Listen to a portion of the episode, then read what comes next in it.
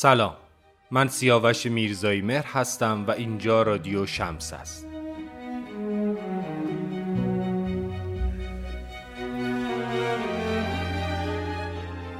اگر دنبال کننده مباحث اپیزودهای ویژه رادیو شمسه بوده باشید احتمالا خبر دارید که در این اپیزودهای ویژه آثار، احوال و آراء یکی از متفکرین صده بیستم رو با همدیگه بررسی می‌کنیم. امروز نوبت لیوتاره. ژان فرانسوا لیوتار که نظریه پرداز ادبی و از پیشگامان فلسفه پست مدرن بود در سال 1924 در ورسای فرانسه متولد شد. لیوتار بعد از گذراندن تحصیلات ابتدایی در پاریس در دانشگاه سوربون در رشته فلسفه شروع به تحصیل کرد و همونجا بود که با ژیل دولوز آشنا و دوست شد. کانون نوشته های لیوتار رو پرسش هایی در باب سیاست، عدالت و آزادی تشکیل میدن. از همین رو بیشتر توجه ایشون معطوف به مسائل اجتماعی و اخلاقیه. در بررسی آثار لیوتار تأثیر پذیری او را از آراء متفکرینی مثل مارکس، فروید، لکان، نیچه و هایدگر میشه به وضوح مشاهده کرد. عمده اندیشه های ایشون در مخالفت با مدرنیته و سلطه عقل گرایی بود. او معتقد بود که پست مدرنیسم نشانه فراتر روی از مدرنیسمه آرا و اندیشه های لیوتار هم مثل خیلی از روشنفکران صده اخیر ابتدا تو چارچوب اندیشه های مارکسیستی شکل گرفت اما او بعد از مدتی از مارکسیسم فاصله گرفت و مسیرهای دیگه ای رو دنبال کرد. لیوتار معتقد بود مدرنیسم نه تنها نتونسته به اهداف خودش برسه بلکه الان با بحرانی عمیق روبرو شده. ظهور نوعی خرد ستیزی و عقل ناباوری.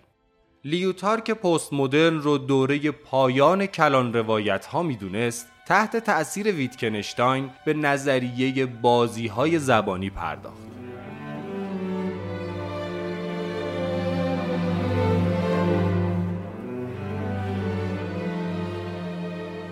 لازم به ذکره که زحمت پژوهش و همچنین همکاری در روایت این قسمت رو خانم مرجان رستمینیا پژوهشگر فلسفه بر عهده داشتند.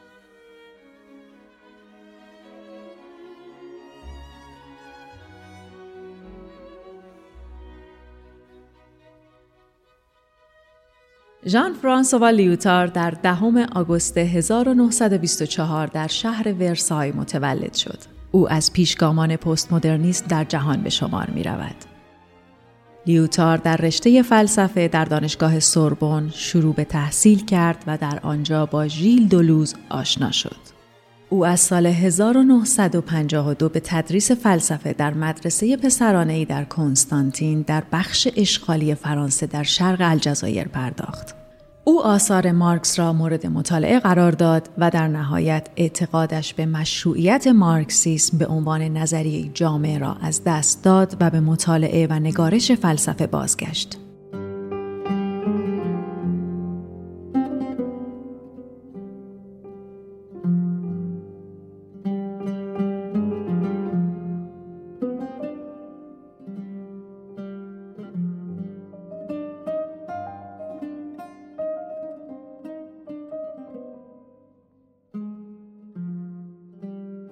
از سال 1959 تا 1966 استادیار دانشگاه سوربن بود. او به سمینارهای روانکاو رادیکال ژاک لکان علاقه داشت.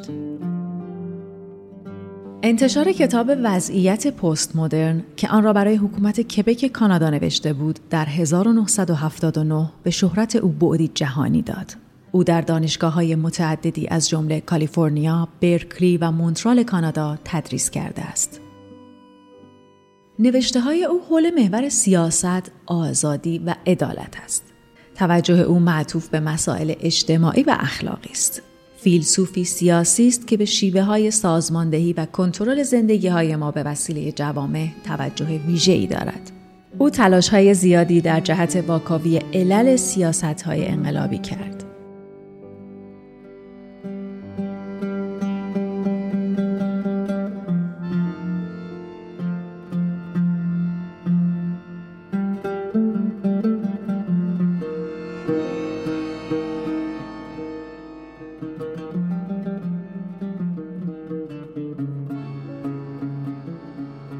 لیوتار پسا مدرن را دوران مدرن به انزمام بحرانهایش می‌داند. به عقیده او پست مدرن شرایط و موقعیتی است که عقل و علم دیگر نجات دهنده بشر نیستند. لیوتار پست مدرن را اتمام حاکمیت و مرجعیت کلان روایت ها و بیاعتباری فرا روایت ها می داند. او در نقد فراروایت ها از دستاوردهای دو فیلسوف مشهور ویتکنشتاین و توماس کوهن بهره می‌گیرد.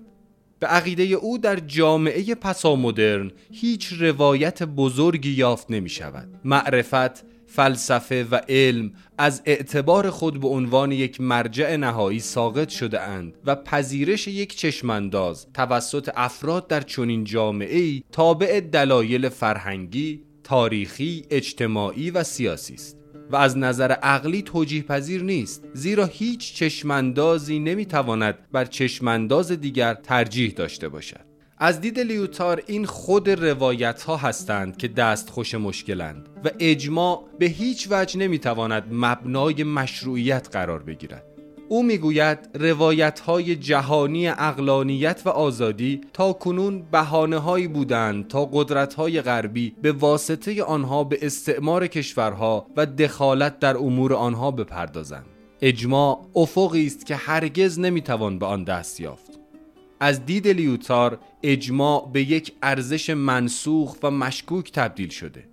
هر روایت در محدوده اعتبار عملی خود معتبر است. و نتیجه این ادعای لیوتار تکسر روایت هاست در واقع از نظر او هیچ کلان روایتی نمی‌تواند مدعی حل تمامی مسائل شود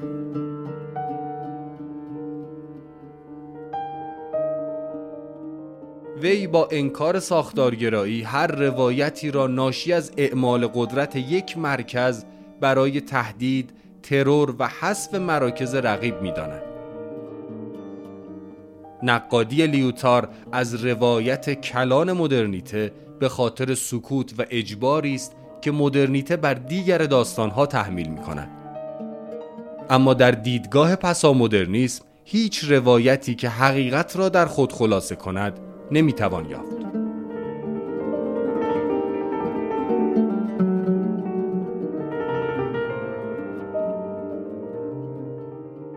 همچنین به تحلیل دیدگاه کانت می‌پردازد که معتقد است فراروایت قصه، روابط و مناسبات اسطوره است. از نظر کانت فراروایت قصه آنچنان عظیم، فراگیر و با معناست که قادر است فلسفه، سیاست، فرهنگ، هنر، ادبیات و سایر بخش‌های علوم انسانی و اجتماعی را کنار هم قرار داده به هم پیوند زند. کانت همچنین روابط متقابل آنها را بر یکدیگر طبیعی نموده و سمت و سوی معنادار و یکسانی را برای آنها در نظر گرفته است.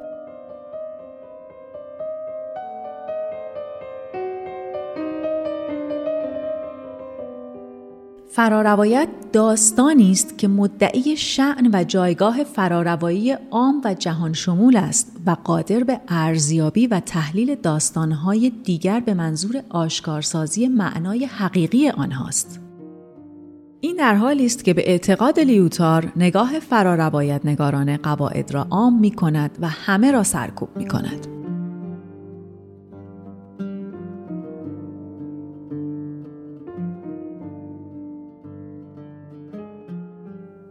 به عقیده لیوتار باید تفکیک ها را به رسمیت بشناسیم اهمیتی که لیوتار به کانت می دهد از جهت تفکیک هایی است که انجام داده مانند عقل نظری، عقل عملی و نقد قوه حکم اما لیوتار همچنان معتقد است کلان روایت ها، فلسفه هگل، مارکسیسم و تمامیت کانتی برای تفسیر عالم کافی نیستند. او بر این باور است که فراروایت های مارکسیسم و یا حتی هگل بازی زبانی و قواعد خود را عنوان می کردند. نظریه های این متفکران در درون خود اندیشه توتالیتری و فاشیستی را می پروراند که در نتیجه حکومت مثل هیتلر را پدید می آورند. لیوتار جنگ های جهانی و خشونت های بشر را ناشی از همین نگاه تمامیت خواهانه می داند که در درون این فلسفه ها نهفته است. به عنوان مثال لیوتار می‌گوید در فجایع جنگ های جهانی نیز هر صدای غیر خودی سرکوب شد.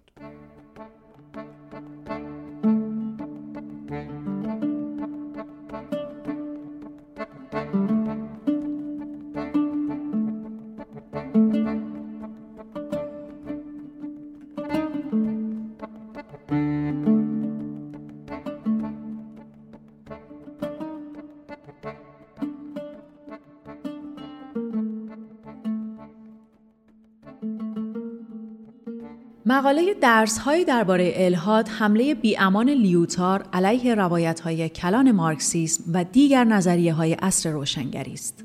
الهاد همچون سلطه موقعیتی است که در آن کسی بدون داشتن معیار داوری می کند. لیوتار مفهوم شرکگرایی را در درسهایی به همین نام ارائه کرد که در واقع نوشته های کوتاهتر و صرفاً تفننی 17 سال آخر عمر وی را شامل می شود.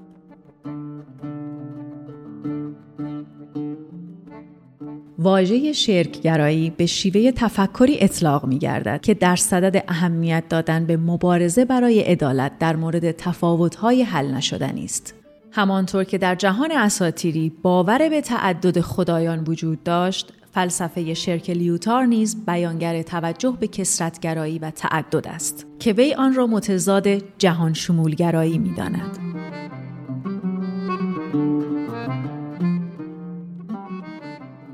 به اعتقاد او اگر واقعیت توسط حوادث منحصر به فرد و بینظیر ساخته می شود پس هیچ قانون جهان شمولی برای داوری و قضاوت که قادر به اهمیت دادن به یک یا همه حوادث باشد به گونه ای که با همه آنها با عدالت رفتار شود وجود ندارد.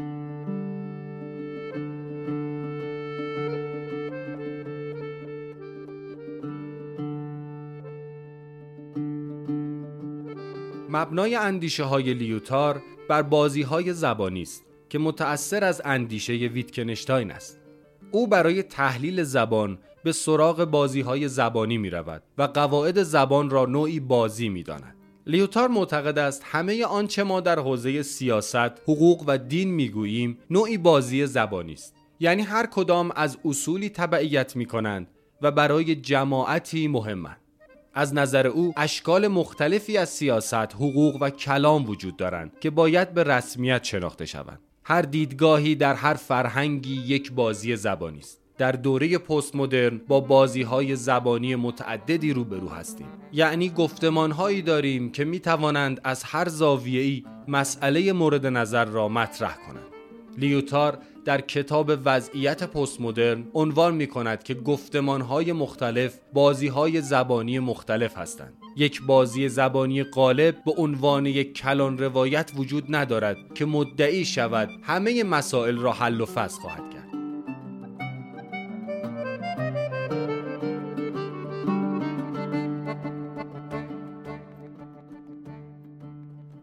نمیپذیرد که یک بازی زبانی بر بازی زبانی دیگر غلبه کند. در واقع او به پلورالیسم یا همان تکسرگرایی معتقد است. او به طبع ویتکنشتاین قواعدی را برای بازی های زبانی قائل است. اما این قواعد بین خود بازیکن هاست. قواعد یک بازی زبانی را نمی‌توان به همه بازی های زبانی تسری داد. یعنی نمی‌توان تفاوت ها را نادیده گرفت. در حالی که کلان روایت ها قصد داشتند همه بازی های زبانی را زیل خود در بیاورند تفاوت ها را کنار گذاشته و مرجعیت خود را اعمال کنند.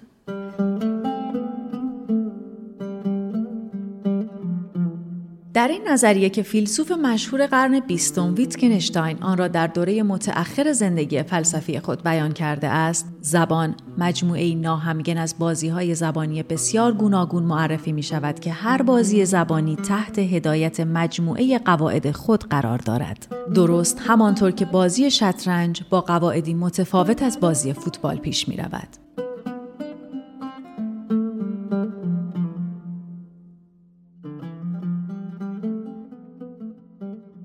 بنابراین اگر این دیدگاه را درباره زبان بپذیریم در آن صورت هیچ بازی زبانی خاصی نمی‌تواند مدعی برتری بر سایر بازی های زبانی باشد یا ادعای آن را داشته باشد که نمایانگر چیزی است که اشیا و پدیده ها عملا به آن شباهت دارند یا مدعی باشد به طور عینی قادر به ارائه گزاره های حقیقی است. هدف ویتکنشتاین از تشبیه تنوع کاربردهای زبانی به بازیهای زبانی تاکید بر این معناست که شرکت در بازیهای زبانی یک فعالیت اجتماعی است که قواعد خاصی بر آن حاکم است و همان گونه که در مورد بازی نباید به جستجوی بنیادهای آن پرداخت بازیهای زبانی را نیز صرفاً باید یک فعالیت اجتماعی و نه یک امر ذهنی و تجربی دانست و هیچگاه نباید در صدد یافتن بنیادهای آن بود.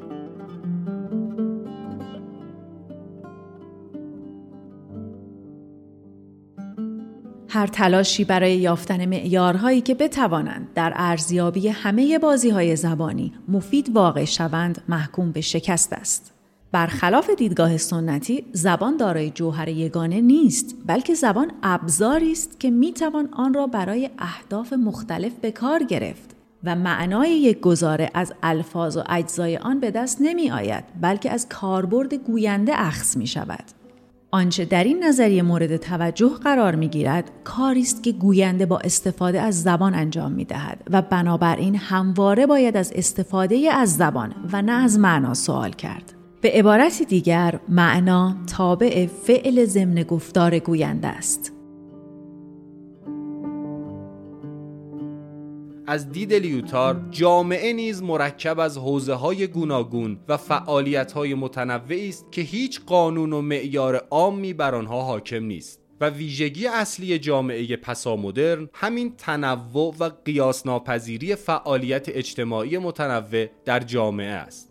و روابط اجتماعی در چنین جامعه ای برایند فرایندی است که در آن تعدادی نامعلوم از بازی های زبانی که هر یک تابع قانون ویژه خیشند تداخل می کنند.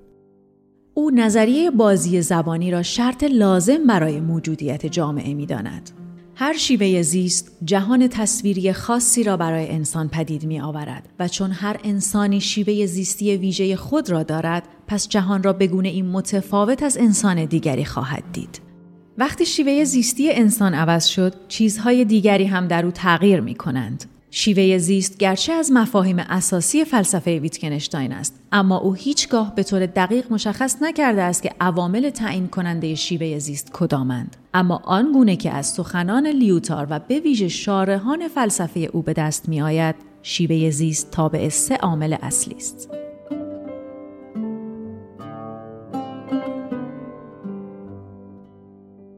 عامل اول فرهنگ اجتماعی است که در آن زندگی می کنیم بنابراین شیوه زیست انسانی که در قرن 21 در ایران زندگی می کند متفاوت با انسانی است که در قرن چهاردهم میلادی در ایران زندگی می کرده است و هر دو اینها با انسانی که در قرن 21 در ژاپن زندگی می کند متفاوتند.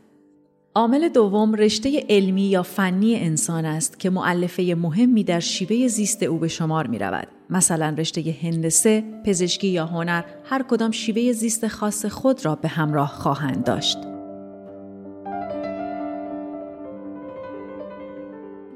و عامل سوم سنخ روانی آدمیان ممکن است شخص الف و ب هر دو از نظر معلفه های اول و دوم شرایط مشابهی داشته باشند. اما خصوصیت یکی از آنها درونگرایی و کنشپذیری است و دیگری برونگرایی و کنشگری. نتیجه این تفاوت روانی گوناگونی در شیوه زیستی آن دو خواهد بود.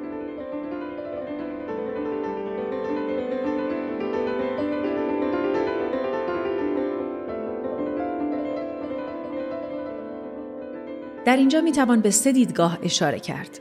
یک دیدگاه این است که قواعد بازی به وسیله اجتماع تعیین می شود و نباید این قواعد را به خصوص در مواردی از قبیل شعر و زیست شناسی طبیعی ارزیابی کرد. قواعد بازی اعم از سریح و غیر سریح موضوع تعامل میان بازیگران است.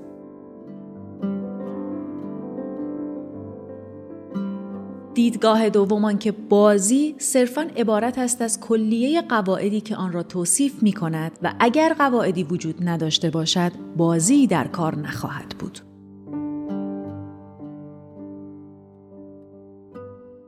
لیوتار معتقد است این دیدگاه در نقطه مقابل نظریه ویتگنشتاین است زیرا از نظر ویتگنشتاین تعریف پیشاپیش خود نوعی بازی زبانی است و بنابراین نمی‌توان با صرف تعریف به حقیقت بازی ها دست یافت. نظر سوم این که هر اظهار نظری باید به منزله حرکتی در یک بازی انگاشته شود. پس سخن گفتن یعنی بازی کردن، مبارزه کردن، یعنی حرکت های زبانی تابع قوانینند. اما بازی هایی که این حرکات بخشی از آنها به حساب می آیند تابعی از بازی های زبانی دیگر و حتی خود حرکت ها هستند.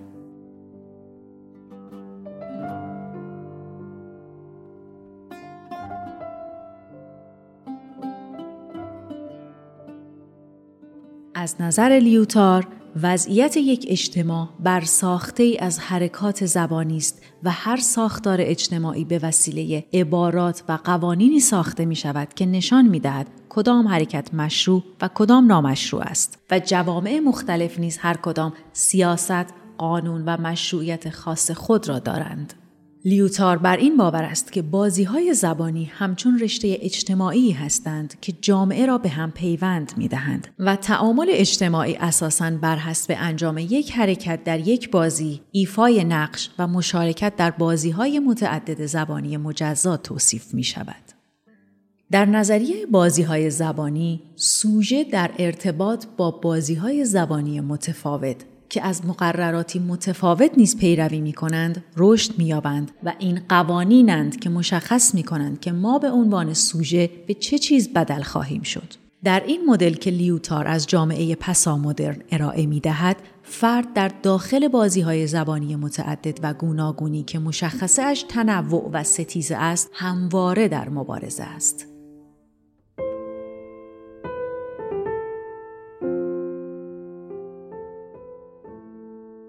در این شرایط که فراروایت ها بی اعتبار شده اند فقط طیفی از بازی های زبانی گوناگون بر جای مانده است و کاری که اندیشه پست مدرن انجام می دهد فقط فراهم آوردن شرایطی است برای آنکه تمامی این روایت ها مجالی برای عرضه خود بیابند و عدالت در حق آنها اجرا شود.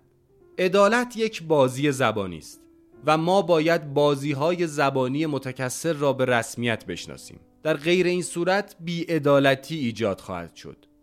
دغدغه لیوتار عدالت است. سیاست فلسفی که باید فیلسوف واردش شود. وقتی یک بازی زبانی بازی زبانی دیگر را سرکوب می کند فیلسوف وظیفه دارد صدای آن بازی سرکوب شده را به بقیه برساند و عدالت را احقاق کند. لیوتار حقیقت را نتیجه تحمیل می داند و میافزاید که باید به دیدگاه های مختلفی که درباره عدالت وجود دارد بها داد. هرچند آنها موقتی، نسبی یا محتمل باشند. در این صورت هر کدام جایگاه خود را خواهند یافت. همانطوری که مشاهده کرده ایم در معارضه ها همیشه یک طرف دعوا قربانی می شود و معیار قابل قبول دو طرف وجود ندارد. همیشه یک طرف می‌خواهد بازی زبانی خود را تحمیل کند که نتیجهش بیعدالتی است. مثل کارگر استثمار شده ای که علیه کارفرما شکایت می کند و بر اساس قانون رایج برایش حکم می گیرد. البته این قانون چندان کمکی به او نمی کند چون قانون علیه کارگر است خواه ناخواه کارگر سرکوب می شود کسانی که مدعی هستند می توانند عدالت را برقرار کنند صداهای دیگر را خفه می کنند مثل مارکسیسم که ادعای رهایی و برقراری عدالت دارد.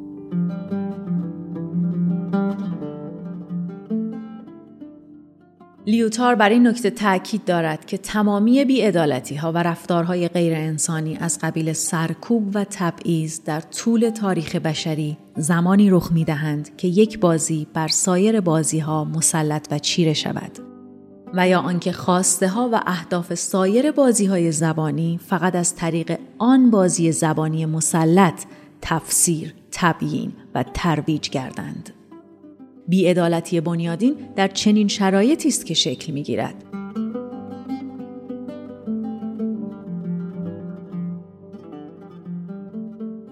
پس یک بازی زبانی نباید مغلوب بازی زبانی دیگر باشد و یا توسط بازی دیگری بازگو گردد و در نقطه مقابل نیز دوام عدالت مشروط به توجه ما به وضعیت‌های افتراق و ناسازگاری مطلق بازی‌های زبانی است.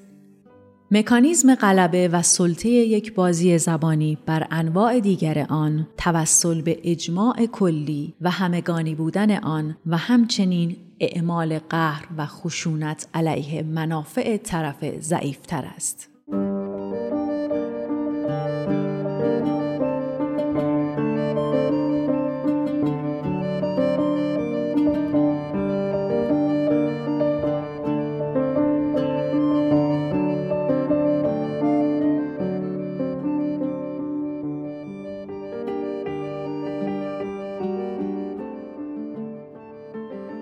از اینکه با ما همراه بودید متشکریم. لطفا نقد نظر و پیشنهادات خودتون رو از طریق شبکه های اجتماعی آکادمی شمسه با ما در میون بذارید.